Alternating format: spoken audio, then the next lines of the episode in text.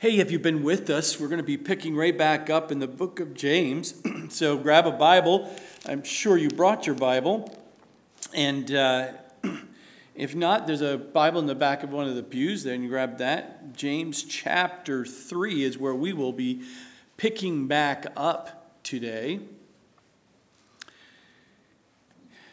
James, the half brother of Jesus, our Savior empowered by the Holy Spirit, gave him these words that we read today in this letter that he was to write to believers.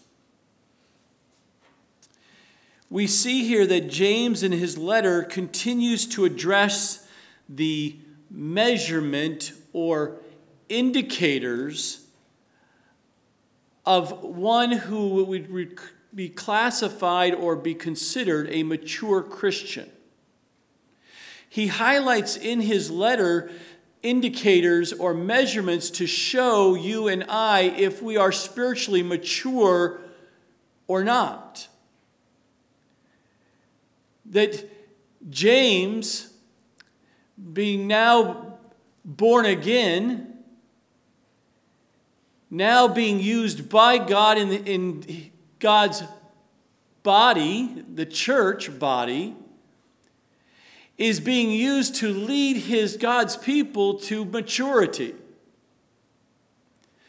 And as he teaches, there was challenges in the early church. Not many years after our Lord Jesus Christ ascended into heaven and the start at Pentecost, the start of the church, it wasn't many years later that we see that the hearts of the people, these Jewish believers primarily that uh, James is writing to, started going back to their old ways or old way of thinking. They desired the things of God. That wasn't a question. They desired to have a Savior. That wasn't their question.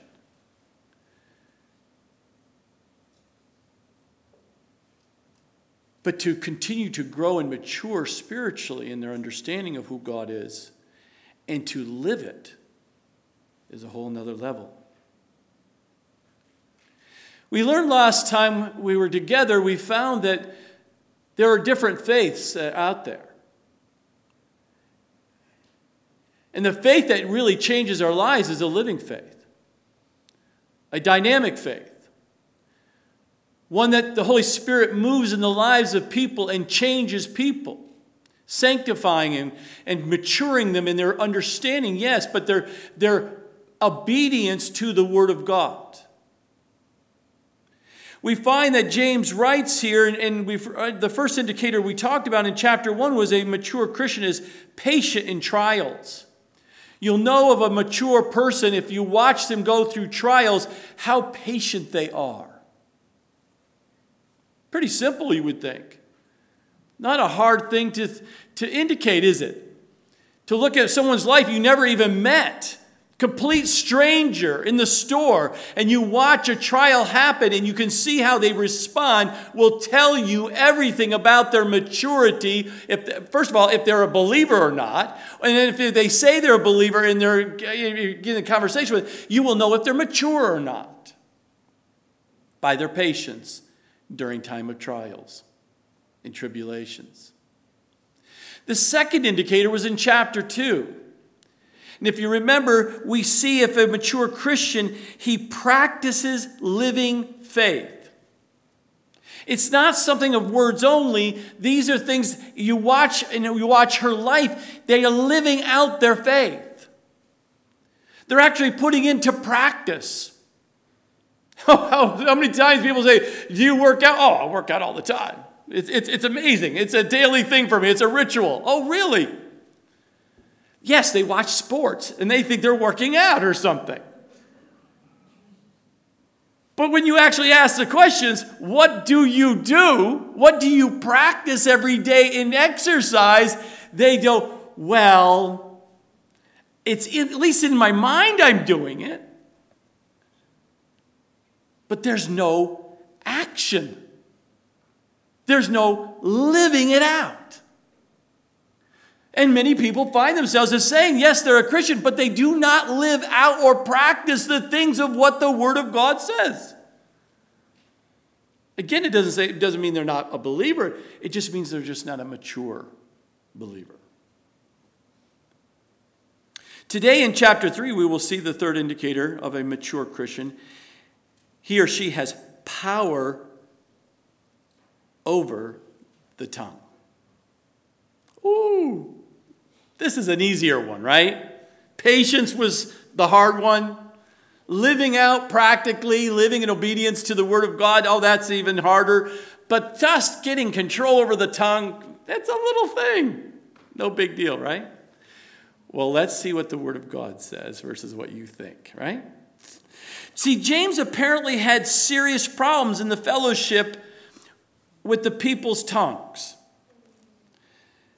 I know that's hard to believe, but that, that can happen in some congregations. It appears in the very early church it happened as well. Nothing new under the sun.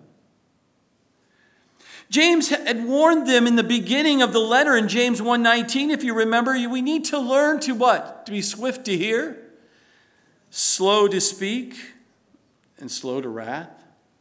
He's already started off in the letter very quickly to address the issues that he was dealing with as a leader of this church.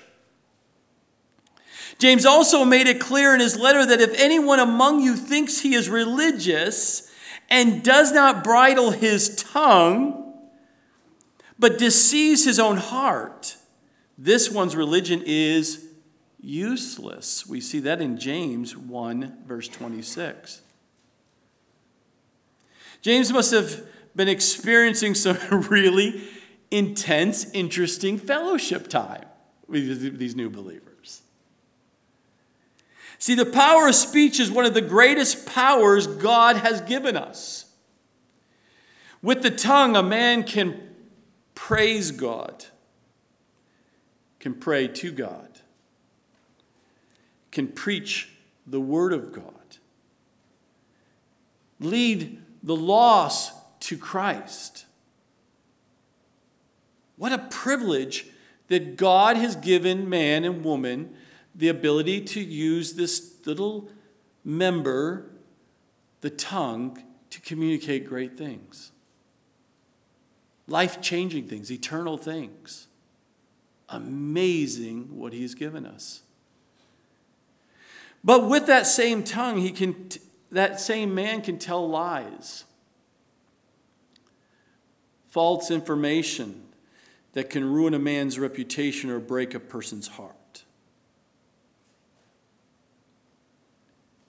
See, the ability to speak words is the ability to influence others and accomplish tremendous, we learned last week, tremendous works or good works or tasks.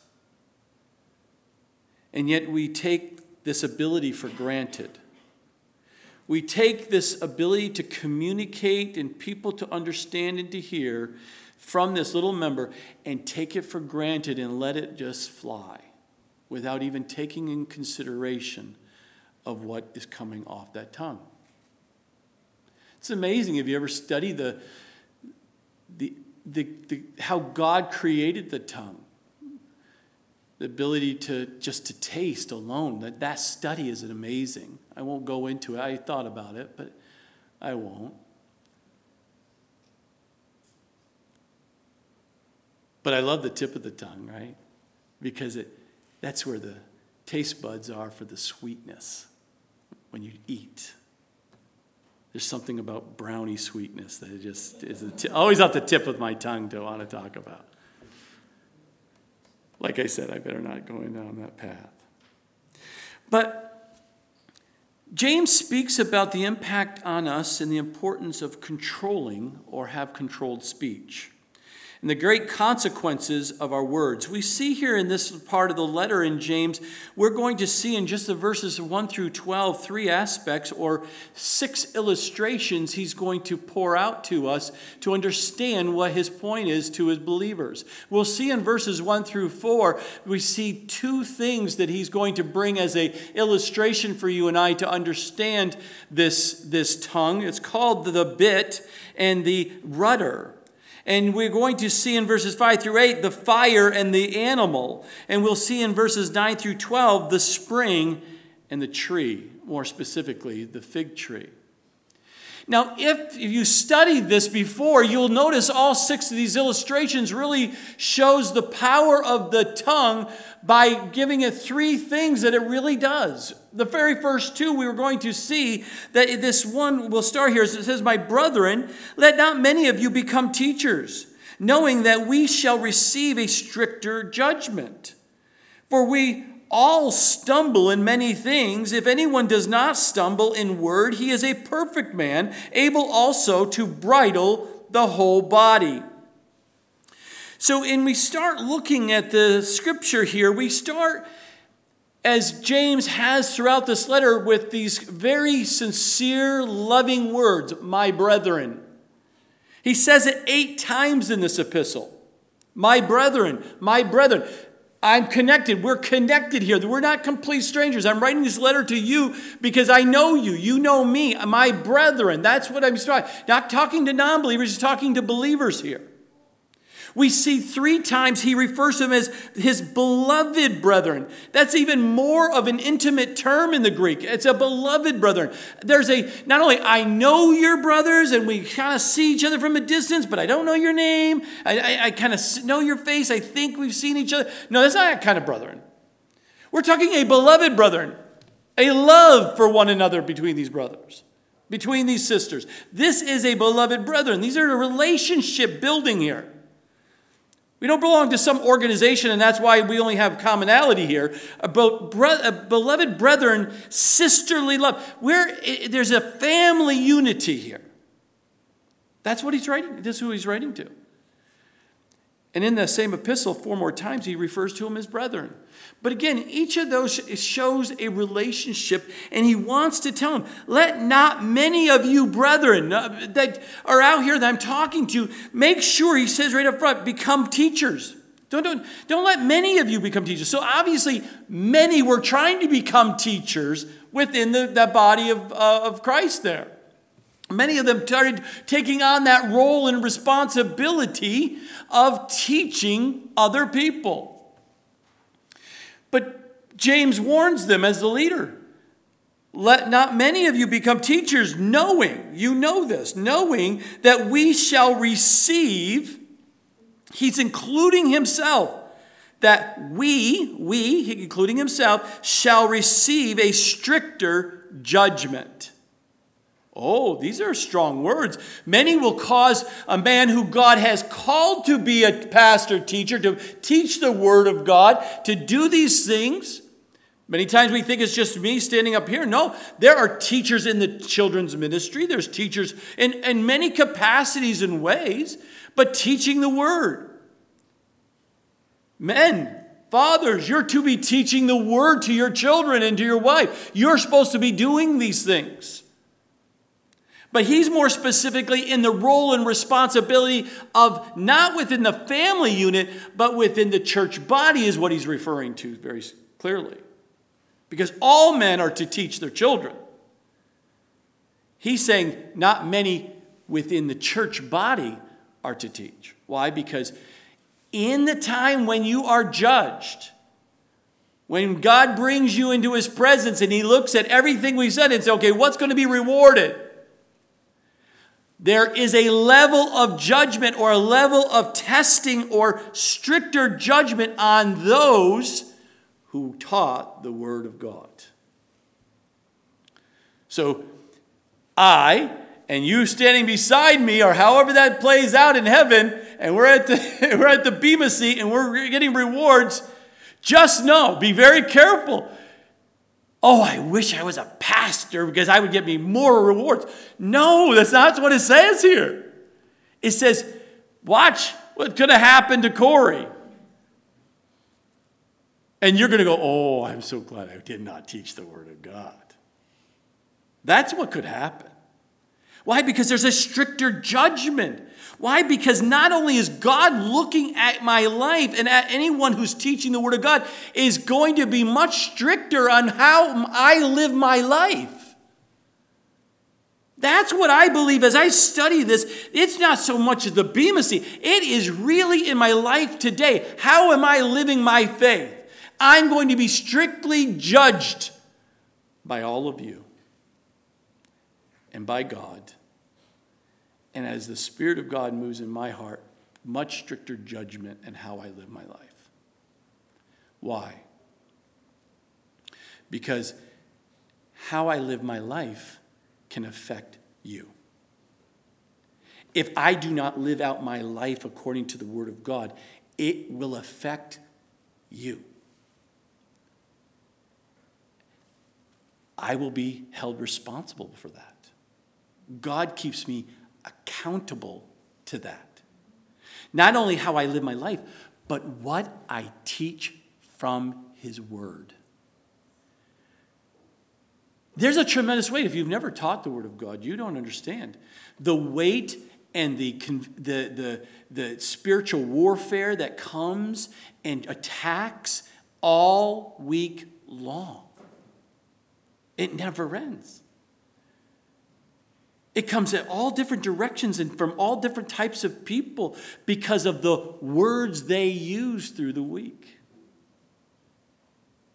Because he's saying it's good that you're, you're, if you're called by God to do it, but understand before you take that decision to teach the word, you are under a stricter judgment because people are watching you. I'm watching you. You're, there's all kinds, even the devil is watching, or demonic forces watching you.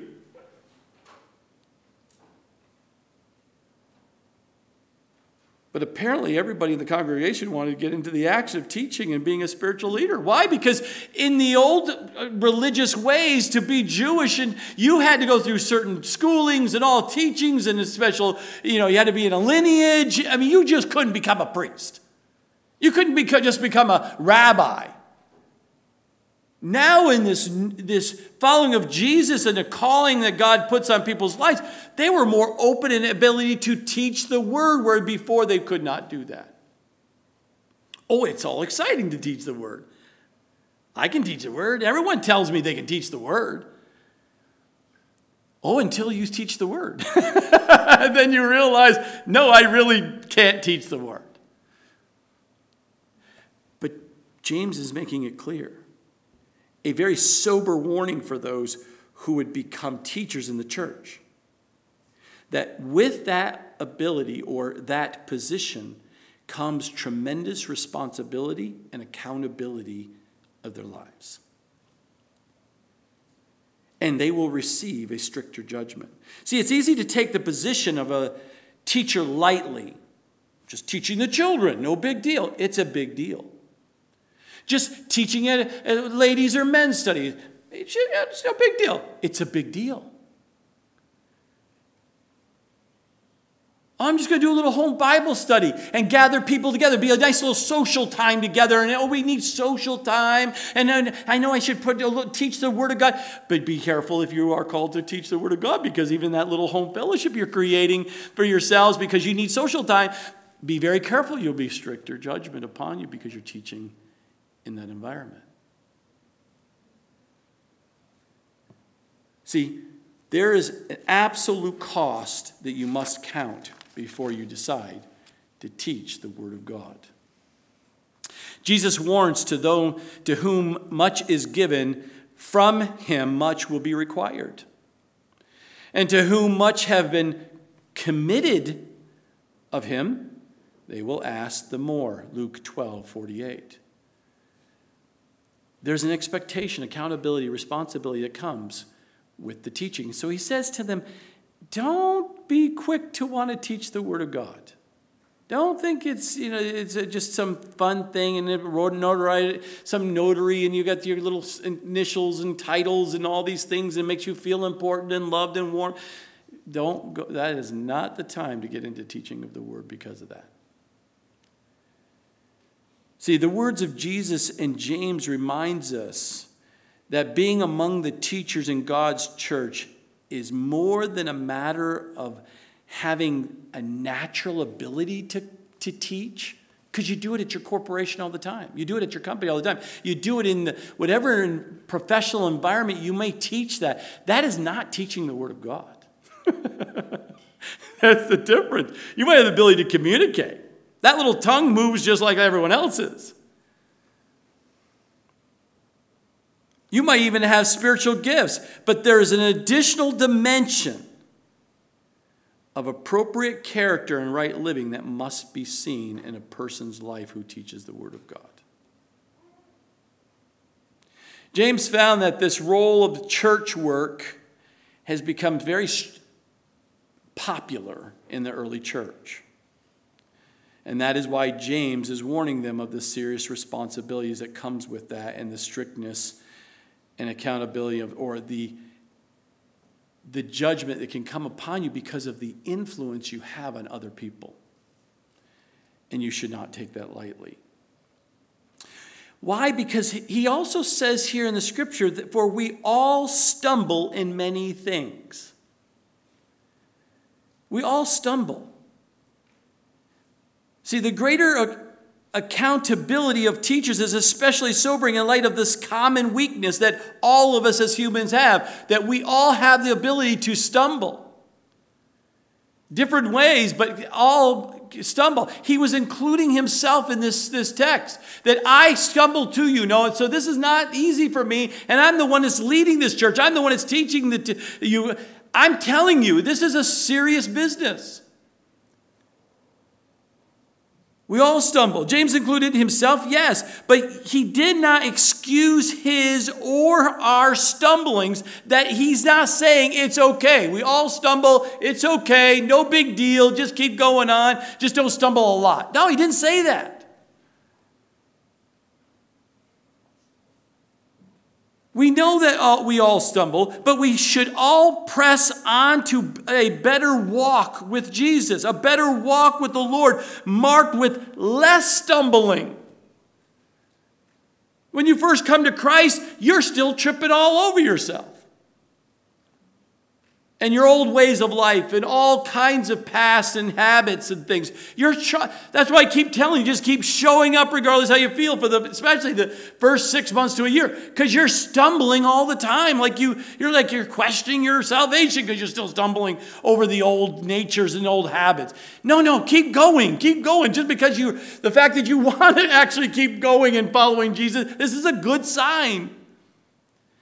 But let me tell you, my brothers and sisters you should not look like the same. You should not be stumbling over the same things and as frequently as you did when you first got saved or when you were saved compared to now. There should be a changed life that should be taking place. As God does a work in you and sanctifies you. And this is just one of many places in the statements of, in the Bible that tells us that all men sin. But notice, and he also says, if anyone does not stumble in word, he is a perfect man. How do you like that? It's interesting if he says, I, I, I, like it when you think about think that through a little bit as a measurement of, of spiritual maturity, especially for teachers or for all Christians, that Jesus demonstrated in Matthew 12, verses 34 through 37, that words are the revelation of the inner character of a man or of a woman. That, that the words they use, the, what comes out of that mouth, really reflects what your inner character or inner characteristics are of who you are. See, to not stumble in words shows true spiritual maturity. He took it from we all stumble in many ways. Then he takes it to the next level of scripture and says, But let me talk about one specific stumbling, and that's with your word. He says, If you do not stumble in word, you are perfect. Now, I don't know about you, But shouldn't we show grace more to people in how they communicate and what they communicate as they're maturing as a brand new believer? Shouldn't we be patient with them as they're growing and maturing? Parents, shouldn't you be more gracious and, and, patient with your children as they mature physically? Yes. Mentally, yes. But spiritually, yes. Because they need to grow mature so that their words that they use are more in control. That takes time. Now, it's a show of spiritual maturity, especially relevant to teachers, but who also have more opportunity to sin with their tongue if you're always teaching. You have more apt to say things that you wish you never said. They're more apt to stumble because they're teaching more. We can stumble in word about ourselves. We can stumble by boasting about ourselves. We can say words that are boasting that are not, not pleasing at all to God. We can also be stumbling our words with exaggeration or selective reporting of who we are and what we've done. We can stumble in that way versus being truthful and honest and open and transparent of who we are. And many of us, all of us, stumble at some point in some way. But as you mature as a Christian, that should be less and less and less an issue. We also know that we can stumble in word about other people because we can use words that are very harsh toward other people. We can use words of criticism or gossip or slander or cruelty or two facedness or anger or flattery or insincere um, words, meaning that you're, you're, you're just saying these words because you're trying to gain something from someone. You can stumble in those ways. We all have. The question is, are you maturing as a Christian so it less and less and less that defines you? How do you know about a mature Christian? Not because they tell you they've been walking with Christ for 30 years. That, don't, that means absolutely nothing to me. It only, t- what it does do when someone says, I've been walking with Christ for 30 years, is I listen to the words because now I'm going to be much more stricter in my what? My evaluation of the what words come out of their mouths and their actions. And if I hear someone who's walking with the Lord and says, Oh, I've been loving the Lord and following the Lord, I've been in the Word for 30 years, and you're still a critical, spirited, harsh, and, and, and divisive, and, and, and, and just short tempered and angered and all these, I'm sorry it doesn't pass the, the go test for me. I don't know where you've been studying and what you've been doing, but you certainly haven't been applying. And he goes here, and he, this very first time, the power of the tongue, he displays it in very specific terms here that power to direct with words. Look at how he says it in verse 3. Indeed, we put bits in horses' mouths that they may obey us, and we turn their whole body. You ever been on a horse? You ever had those reins in your hands? That horse could throw you a mile. Just like that. But with a, just a slight tug, it just moves the entire horsepower, whatever direction you want it to go. That little bit in that big mouth can move it. Now it's interesting, you can spend a lot of time on just that, that imagery, but notice here, he also in verse 4, he says, uh, also, look also at ships. If you've ever been around a ship, you understand how big, big these things really are, right?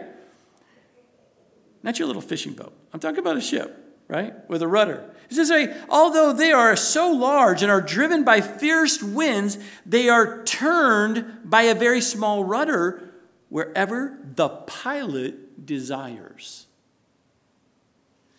Now, when you just ponder on verses 3 and 4 here, real quick, you understand that that little bit, that little rudder, that has power to direct large, powerful items a horse or a ship. Now, a small bit in the mouth controls this strong horse who has the power to overcome and to do whatever it wants to. You have no power. But with the bit, you do. That small rudder turns a large ship. Without that rudder, the ship would what? Would go out of control. Even so, if we control over the tongue, it is an indication that we have control over ourselves. Another great question Do you have self control? Sure, I do.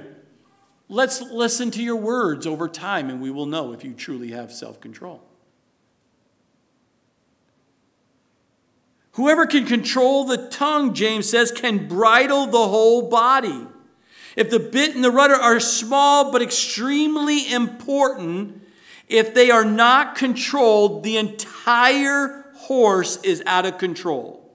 The entire ship is out of control if that rudder is not controlled.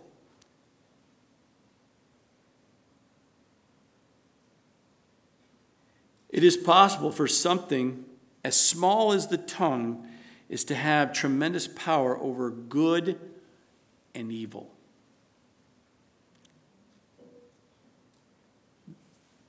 This is how important James is making this to the believers.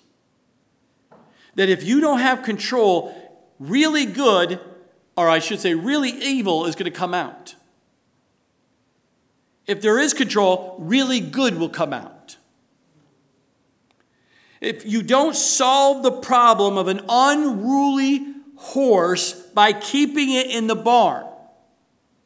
You can't take a horse and say, I can't control it. I'm just going to put it in the barn, lock it up, and never let it out. That's not how you could solve the problem. You don't solve a problem with the ship going crazy and going all over by putting it in the dock and just dry docking it and never using it.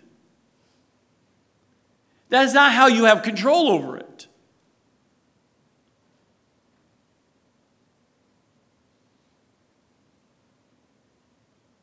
So the question is who or what holds the reins, or who or what directs the rudder? Some people have no hand on the reins or the rudder.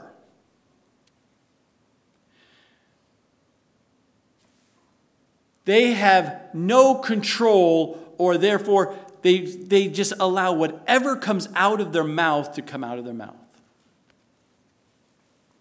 because there's no control over their tongue. Others direct the tongue from their emotions or from some aspect of their cardinal nature. It's your carnal nature or it's your emotions or no control at all you're just letting it freely go. No one's got the hand on the on the, the, the wheel at all or the reins at all and they just let it go. Whatever they want to say and feel like saying they say it. Have you been around people like that before? You ever been in a store and you're quietly standing there in line and you're waiting to see, and all of a sudden you, you see people and you're kind of, oh, okay, uh, uh that's interesting. And all of a sudden you look at someone in the, an older age category, and all of a sudden that woman's just the foulness comes out of her mouth. And she looks so elegant, she looks so put together outwardly, but all of a sudden she opens her mouth and the most vile, lustful things come out of her mouth, and you went, Did that really just happen? You ever seen a family and all of a sudden the kids four, five, six, seven, eight year olds all of a sudden start just cursing and just yelling and emotionally out of control and just swearing like it, like what am I? And the parents just stand there like, just like son, like dad. Just like that mom and daughter.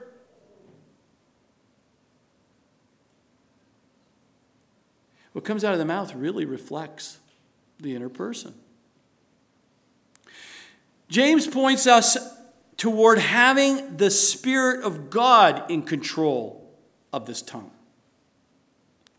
Who do you want to have their hands on that tongue of yours? Oh, please, Lord, take full control.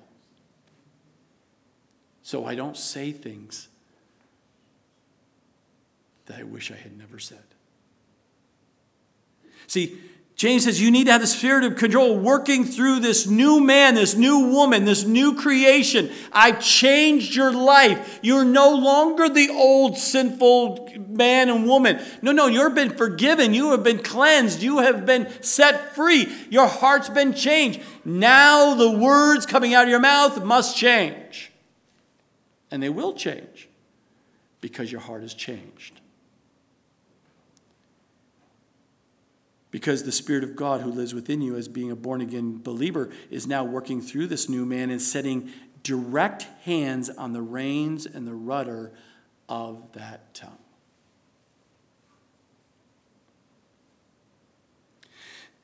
The power to direct.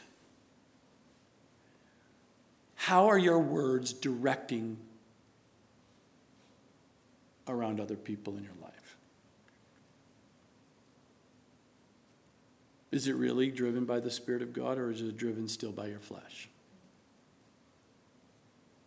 The next one he uses is certainly the ability, not only the power to direct, but the, certainly the power we will find here. This tongue can actually destroy. It says right here in verse 5 even so, the tongue is a little member and boasts great things. See how great a forest a little fire kindles? And the tongue is a fire a world of iniquity. The tongue is so set among our members that it defiles the whole body and sets on fire the course of nature, and it is set on fire by hell. Now, these verses 5 and 6 is pretty powerful, don't you think? What James is saying to you and I is here this fire of the tongue has been used to burn many. Our tongue has literally touched and branded people.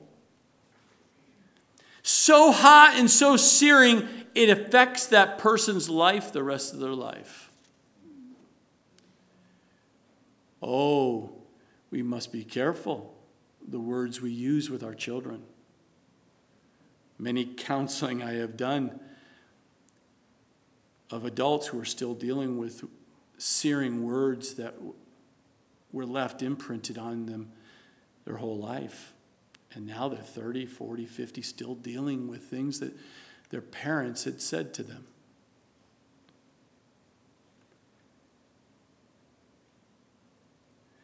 Oh, that nursery rhyme that many people say sticks and stones may break my bones, but words can never hurt me. That is the most lying statement you can make.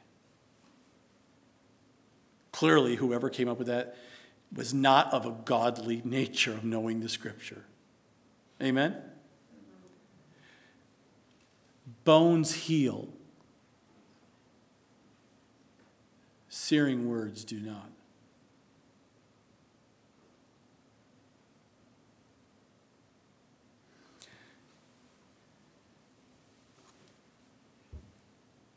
The first two illustrations that James gives us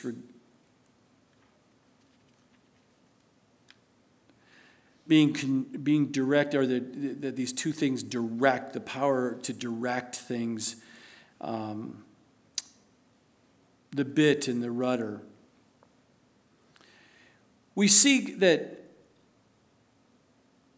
can control, they can control or can destroy people's lives by the words we use. And Paul says here, it's little. I know. Don't, don't think it's just because it's not big, is not can't destroy.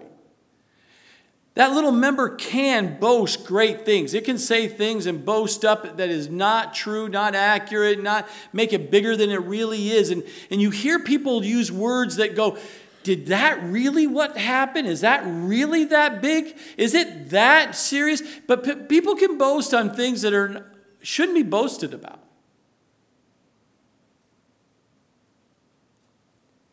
And he says here, it's like a forest. It's, it's, it's just a little fire kindles. All it does is take a little tiny spark, and it can absolutely ravage thousands and thousands of acres.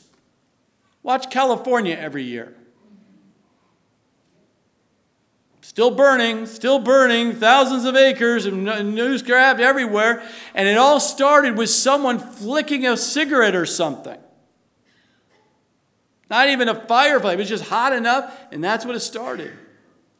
Backfire, a little spark from the car on the side of a road.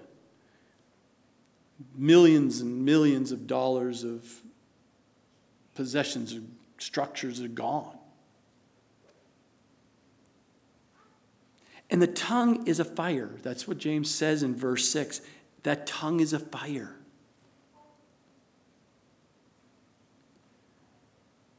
It's a world of iniquity. In my early days as a Christian and being in the work environment, people would say things, man, they're hot coming off that tongue. And I was like, Lord, how am I going to deal with these people? I, I, I could be like James and John and ask for the fire to come down and wipe out like the Gentile world, you know, that town. But I grew and matured and realized, oh, no, that's not what the Lord asked me to think and pray for. So Lord said, why don't you quench that, that fiery tongue of theirs? Why don't you, every time they talk like that, why don't you give them a bottle of water and, and hand them a bottle of water? You know that solved my problem? It changed my heart because I now wanted to serve, I wanted to show kindness and I said, okay, Lord, I'm going to show kindness. It, it leads people to repentance. So, so I would give them bottles of water, and they'd say, what's this for? I just felt like I should probably give you some water because it's a hot day and I want you to not be overheated. Oh, it would frustrate them. Because how do they get, you know, spewing out all that yuck and garbage, turn around and how do you keep doing that when someone just showed you act of kindness? They try, but I would just give them another bottle of water and another and another, and day after day. And eventually, guess what happened? They stopped spewing out against me. And I didn't say anything other than, I hope you would like a, some water. It's, it's quite hot out there today. I didn't say, Your tongue is so on fire, it's burning me here. No, I didn't say those things. I thought those things, so the Lord had to get those, get that under control too. See, what others say to us and what we say to others can last a long time. And it can be for good or for evil.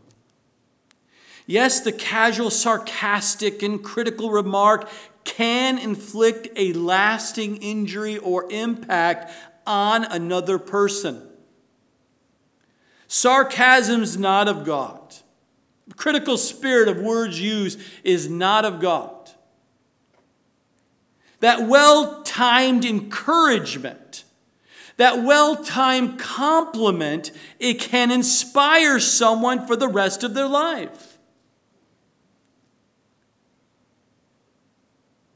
The question is what's coming out of our mouths? Is it one of encouragement?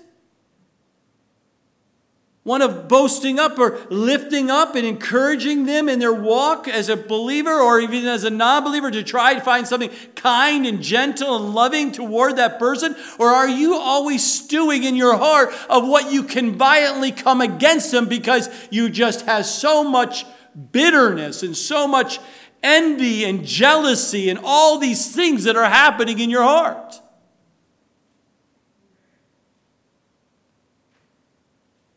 Proverbs speaks of the person who doesn't consider the destructive power of his words. Proverbs 26, verses 18 and 19 like a madman who throws firebrands, arrows, and death is the man who deceives his neighbor and says, I was only joking. Ooh. That pressed on some buttons. Have we not said, oh, I'm, I was only joking? Like that somehow pacifies and justifies the fiery statement of destruction you just said. It doesn't.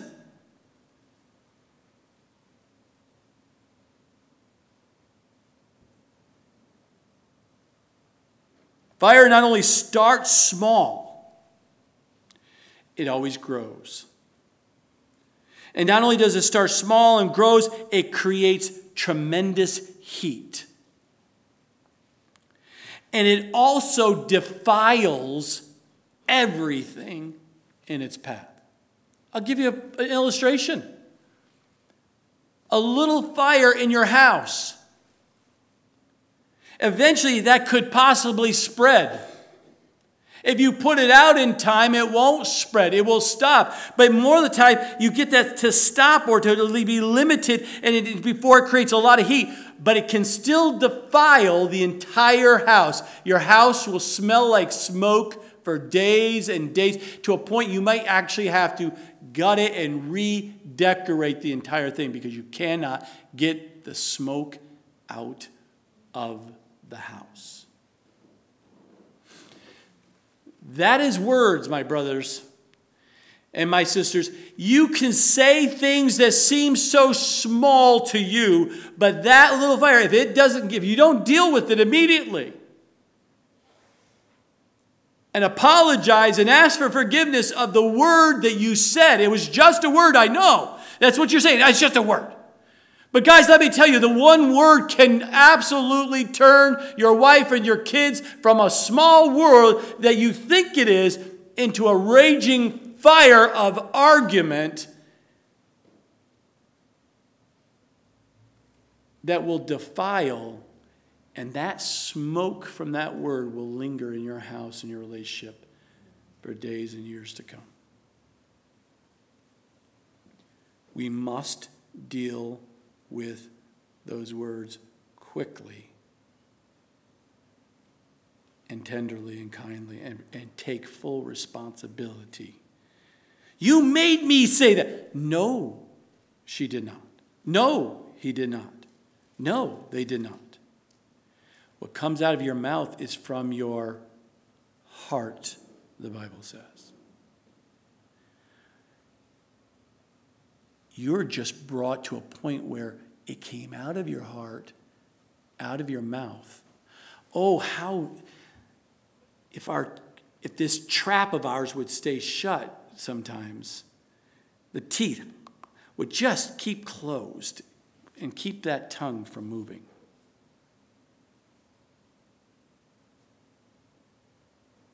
It would save many marriages.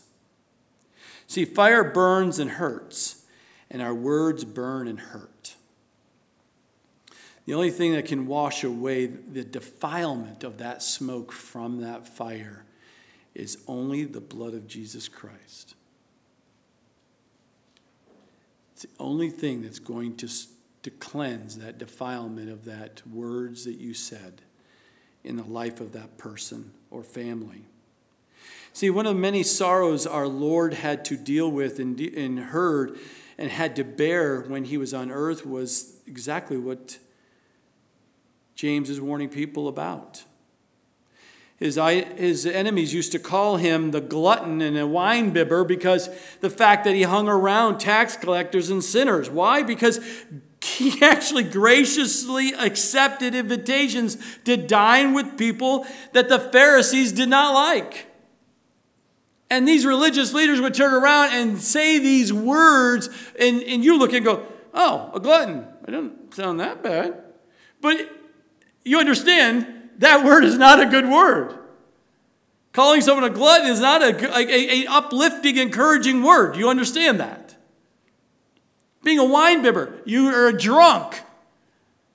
You're sloshed and talking like it's no big deal. Do you realize it is a big deal when you use those words against people? It's, you're defining outwardly the character of people.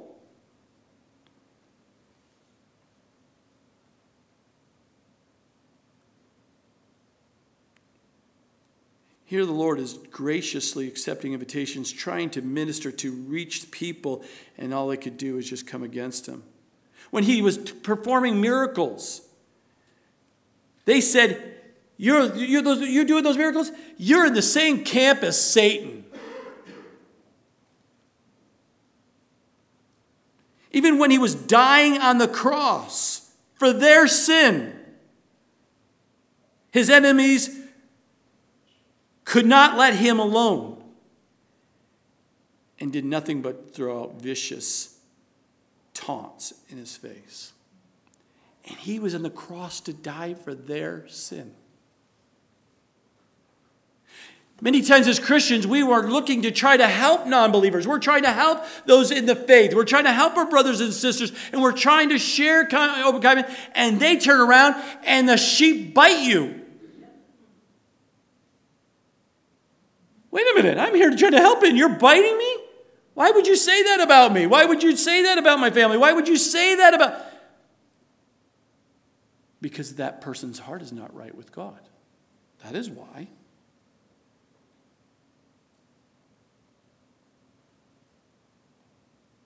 Again, James isn't telling us that we should never speak. Put us at dock, put us in the barn, lock us up. He's not saying go into your house and not come out. Go find some high, high mountaintop retreat with no other society around, and you're just going to sit there by yourself in your little hut. That is not the answer. That doesn't bring self control. Taking a vow of silence is not going to solve your problem. In many ways, that might be easier than exercising true self control over the tongue. Not to say that I haven't thought about wanting to take and buy you that little hut on the top of the hill so you can go. No, I, I, I, sometimes in my early days, I would may think that.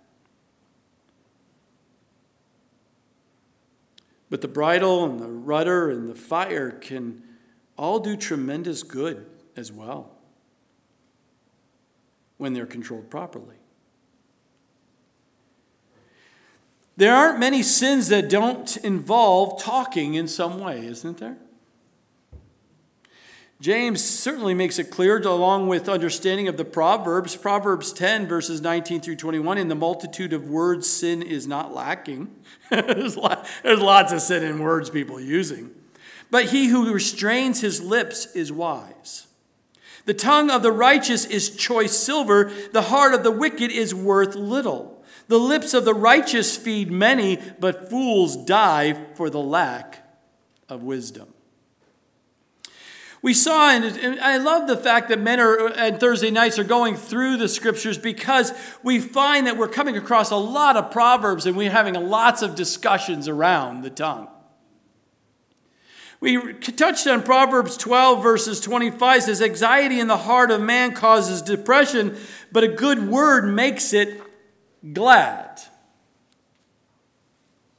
We see in Proverbs 16 24, pleasant words are like a honeycomb, sweetness to the soul and health to the bones.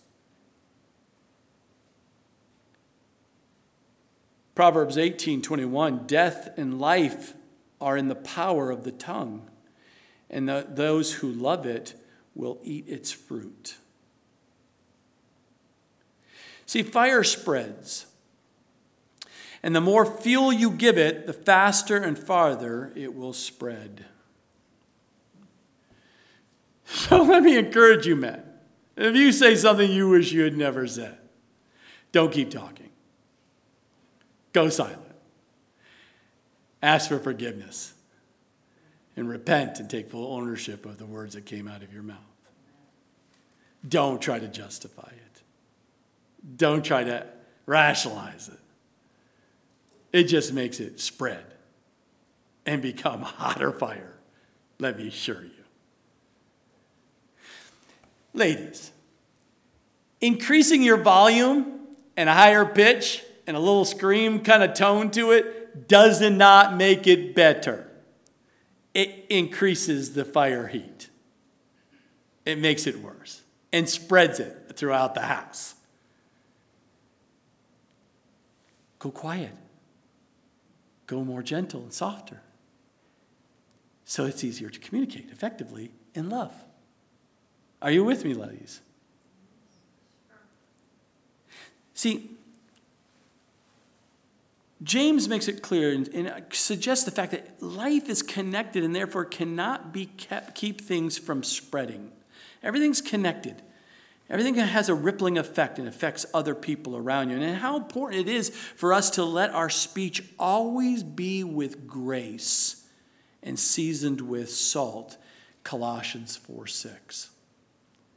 Let me repeat that Colossians 4 6. I recommend you meditate on that scripture. Now, in verses 7 and 8, we have the difficulties that James talks about in taming this tongue.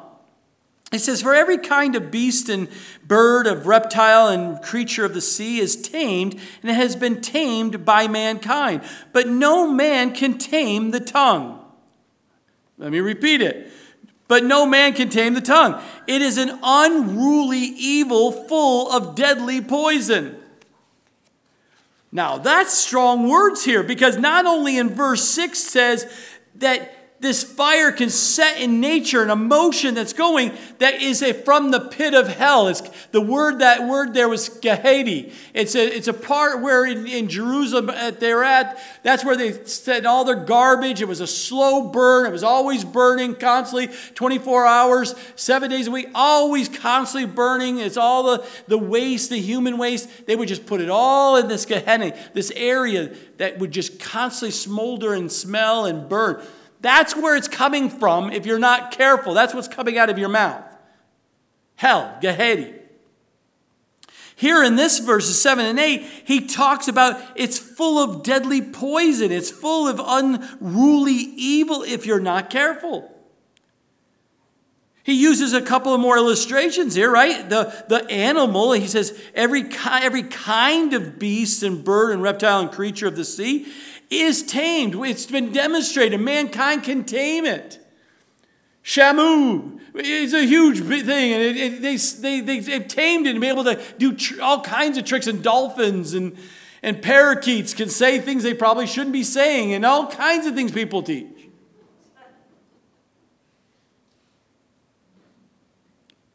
People take the strangest of animals and tame them. Why you want to have a pet scorpion, I have no idea. I don't deal with serpents, but to have a pet and train it and tame it so you can slither around you, I, it's, I, I don't get it.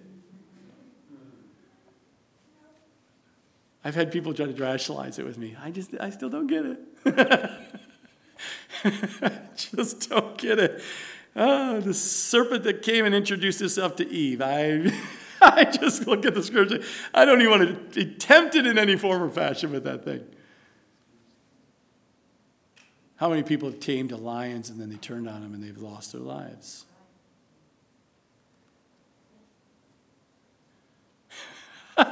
Get a stuffed bear, okay? You don't need a real bear. You really don't. It doesn't make you more manly, okay? Just don't do it. But we see here that James really says the fact that they can tame this, but his contrast is the fact regardless how big these animals are and you can tame them and man is able to, you're not able to tame your tongue. You can't. The tongue, when it's brought under the power and the control of the Holy Spirit, it's probably the best way of saying is that only God is mighty enough to tame that tongue of yours. So many therapists and so many you know self-help kinds of things says do this, do this, this. I'm telling you very clearly what the Bible says. Only God, the Holy Spirit, can tame that tongue of yours. And if you don't have God, your ability to control the tongue is impossible. It's impossible. When I'm around non believers and they're spewing things out, I don't try to tell them what to do and not to do with that tongue. I, I have, they, they don't have control over it. Why do I think I'm going to control their tongue? I, unless you're in a position like I, you know, in business, I can sit there and say those are rules, and if you break those rules, there's consequences, and you know, so some boundaries you can kind of put controls on. You own the business. You, you can say, no, you can't do that. But that doesn't stop their tongue, does it? They'll just say it in the, the washroom or the kitchen or somewhere else in the company. Before they walked into the business, walked out of the, they're still talking and to other people about it. They, you can't change it. Only the Holy Spirit can change your tongue. And if you know that for a fact and know that for sure because it's in the scriptures, then how do you deal with someone in your life that has a tongue that's not controlled? You need to pray for their heart, that the Holy Spirit would control and change their heart. That is what you can do, is pray for a changed life.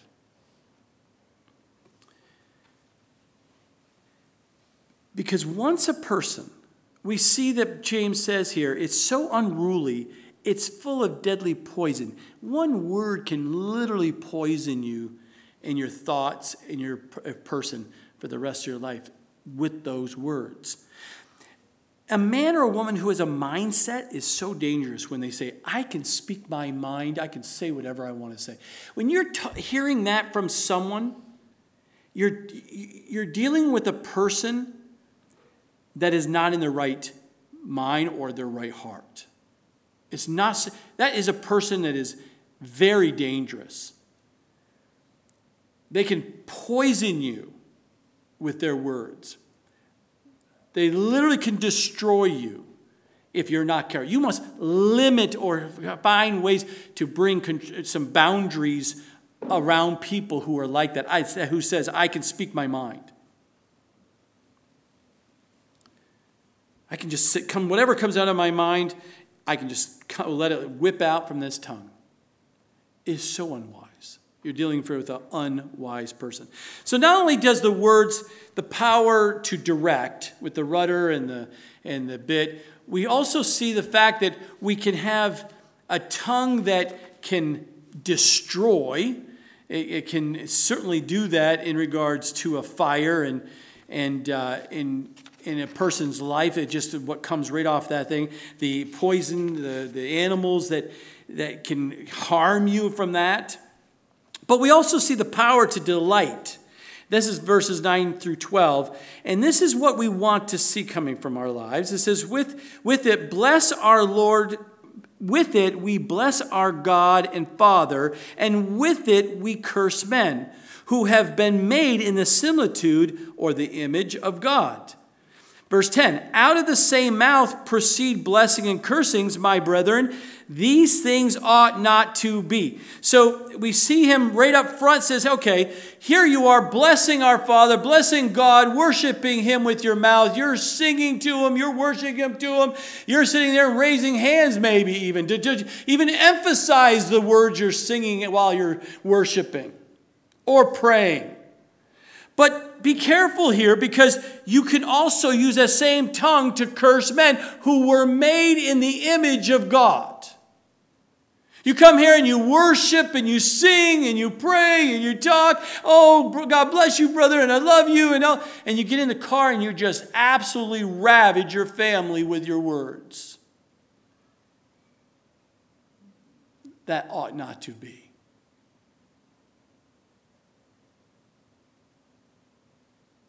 That ought not to be. Because you're destroying things versus delighting. He says in verse 11, Does a spring send forth fresh water and bitter from the same opening? Can a fig tree, my brethren, bear olives or a grapevine bear figs? Thus, no spring yields both salt water and fresh. What kind of spring are you? You say you're a Christian. You say you love God. You say you worship God. You say you want to follow Him with all your heart, mind, soul, and strength. And you worship Him, yes, but then you turn around and you just curse people You tear people down, you're critical and spirited, and you say all these things about a person. You can't justify it because they were rude to you or because they did something horrible to you. That doesn't justify us to turn around and then curse them and to tear them down with your words. That's not what God's word says here.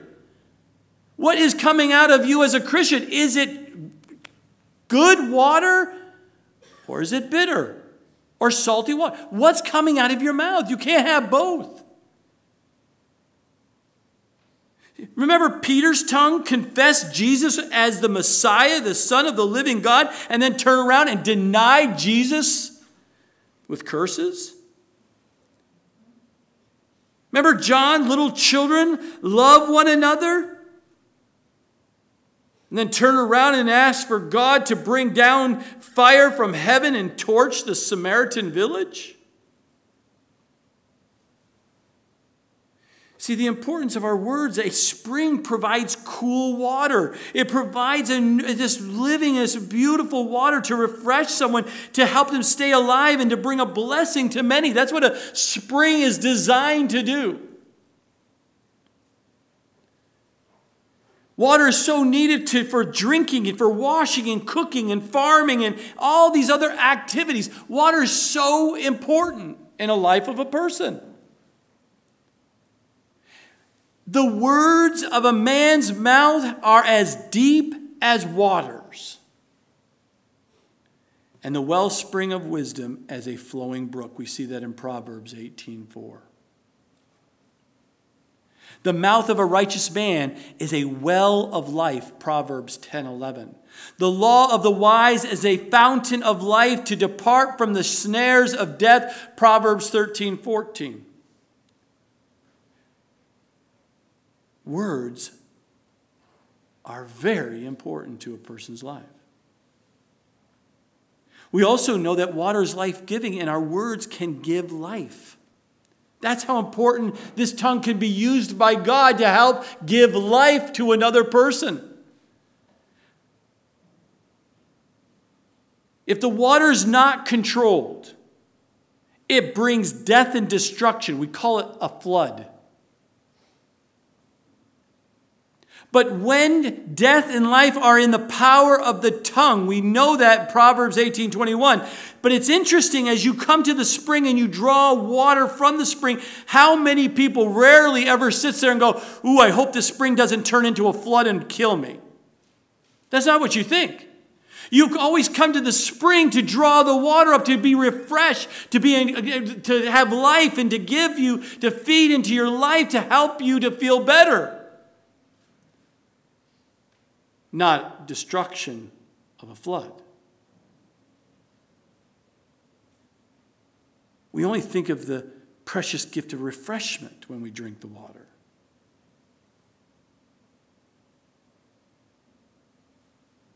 Proverbs 12, 18, there is that speaking that like the piercings of a sword, but the tongue of a wise is health.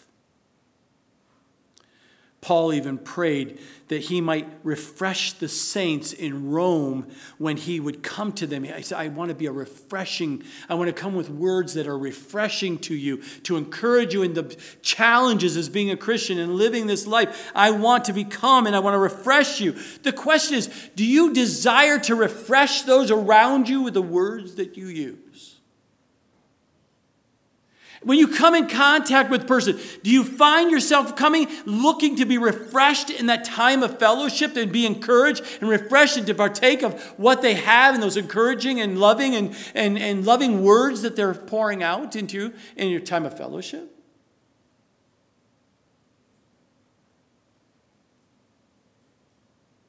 Do you walk up to someone thinking, I'm going to gather this refreshing time, this water from their lives, and then find out you're about to hit a flood? That's not shouldn't happen. Not only water is life giving, water is cleanses. Remember the Old Testament, the tabernacle and the temple, they had this laver outside where the priests would wash their hands and feet. God's word is the spiritual water that cleanses us. John 15, 3, Ephesians 5, verses 26 and 27. It comes, the spiritual waters cleanses us. But our word to others can also be cleansing and sanctifying to them if you're pouring out the Word of God into their lives. Our words ought to be a life that river is described in Ezekiel 47, that river, that everything that it touched, it brought life. Does that reflect your life?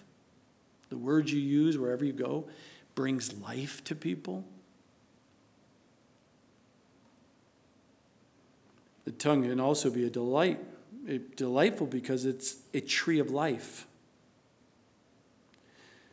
Remember in the Bible lands, trees were vital and important because everywhere that if they didn't have trees that, that society would die because it was an economic and it was an environment that brought life into that area and water was so important for those trees to bring that life. It brings stability it brought shade it brought beauty it brought it bared fruit for them to partake and to sell and for the economy.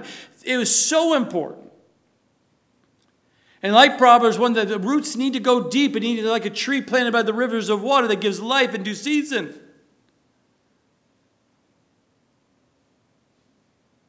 And just like that tree that's planted and waters provided in the fruit, our words can help shelter, encourage a weary traveler,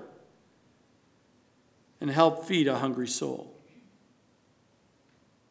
See, as we gather together, fellowship is so critical because in the time of fellowship is where God can use his people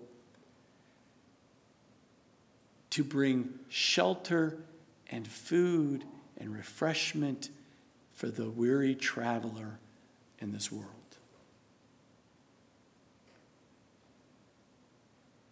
Jesus said, The words that I speak to you, they are spirit and they are life. John 6 63.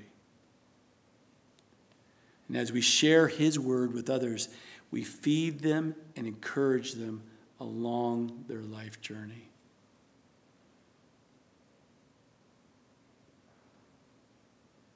See, James said that spring of coming out of your mouth,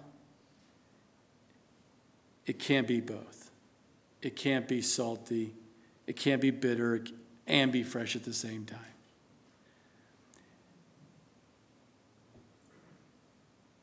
We must be consistently glorifying God. We should use one vocabulary with one tone of speaking at church and in a different tone at home and a different one at job and a different like you're one person here, one person there, and one person somewhere else. And when you're by yourself, it, no, you should be the same person. Because what you need to, uh, here's a reality check for you if you haven't heard this. When you're one way at church, one way at home, one way at job, one way at your neighbors, one way when you're with the guys, and one with your, with the gals, eh, do you realize you are the same person? All of those, the way you talk in all those environments, that's you. That ought not to be. It should be, in all those environments, one of refreshing.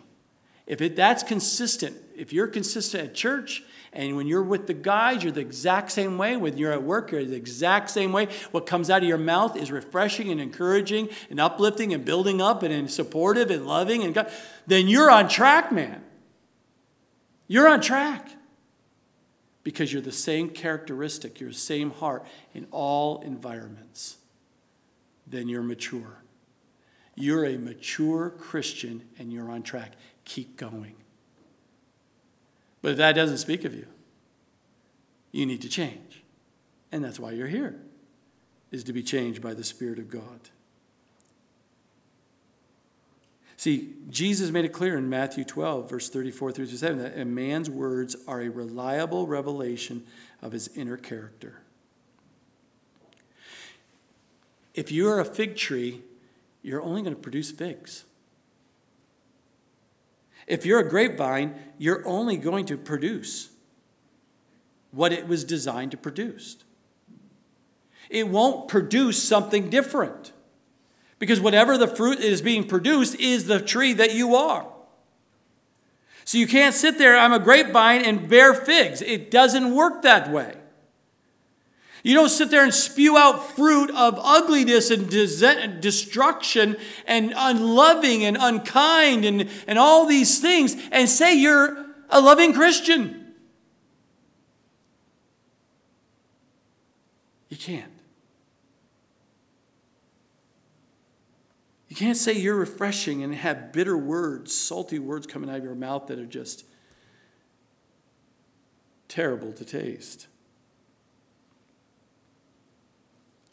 Unless you are regenerated, born from above by a new and heavenly birth, you are not Christians. Whatever you may call it, you call it, but you cannot produce the fruit which is acceptable to God any more than a fig tree can produce olive berries. That's why you have to be changed by God. Only He can tame that tongue. And if the tongue is inconsistent, there's something radically wrong with the heart. Let me say that again. If there is something inconsistent coming off that tongue of yours, there's something radically wrong with your heart. The tongue that blesses the Father, then turns around and curses the men made of God's image, is desperately in need of spiritual medicine. You need to take his medicine. You need to go quickly to the divine provi- uh, provider, the divine doctor, to prescribe you an absolute cure for that heart issue you have. Just remember Matthew 15, 18. But those things which proceed out of the mouth come from the heart, they defile a man. The problem with your tongue or that person's tongue is not their environment, not how they grew up, and not the lack of hope and all the justifications, rationalizations, kinds of stuff. No, it is a heart problem, and only God can change the heart. They need to come to Jesus. Amen? See, I know, and I know many, if not most here, as we fill our hearts with God's word, and yield to the Holy Spirit in obedience?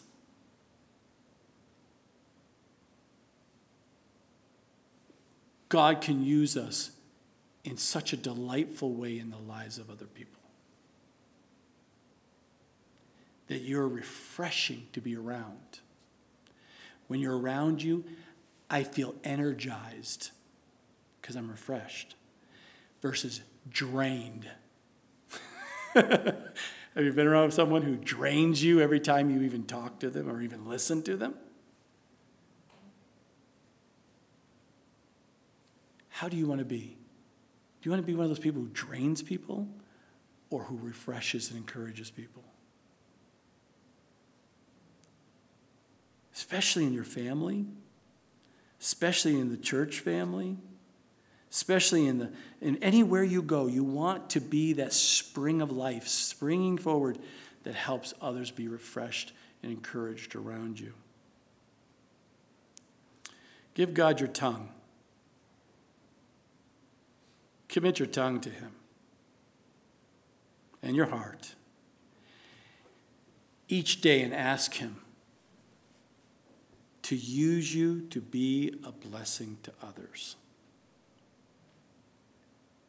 ask. It's according, it is according to his will. You're not asking anything that goes against his will. He asks you to ask him, let me fill you afresh with the Holy Spirit today so that your heart would change and will come out spring of living water that will be refreshing to everyone around you. What are the most powerful words they say out there today that should be in the so important to our language today that changes the dynamics of of relationships. What are they? Please. Thank you. I'm sorry. I love you. And do you know the last one? I'm praying for you. Those are the most encouraging words you can learn and teach your children to not only just not just say those words, but actually mean those words with the right heart. Amen.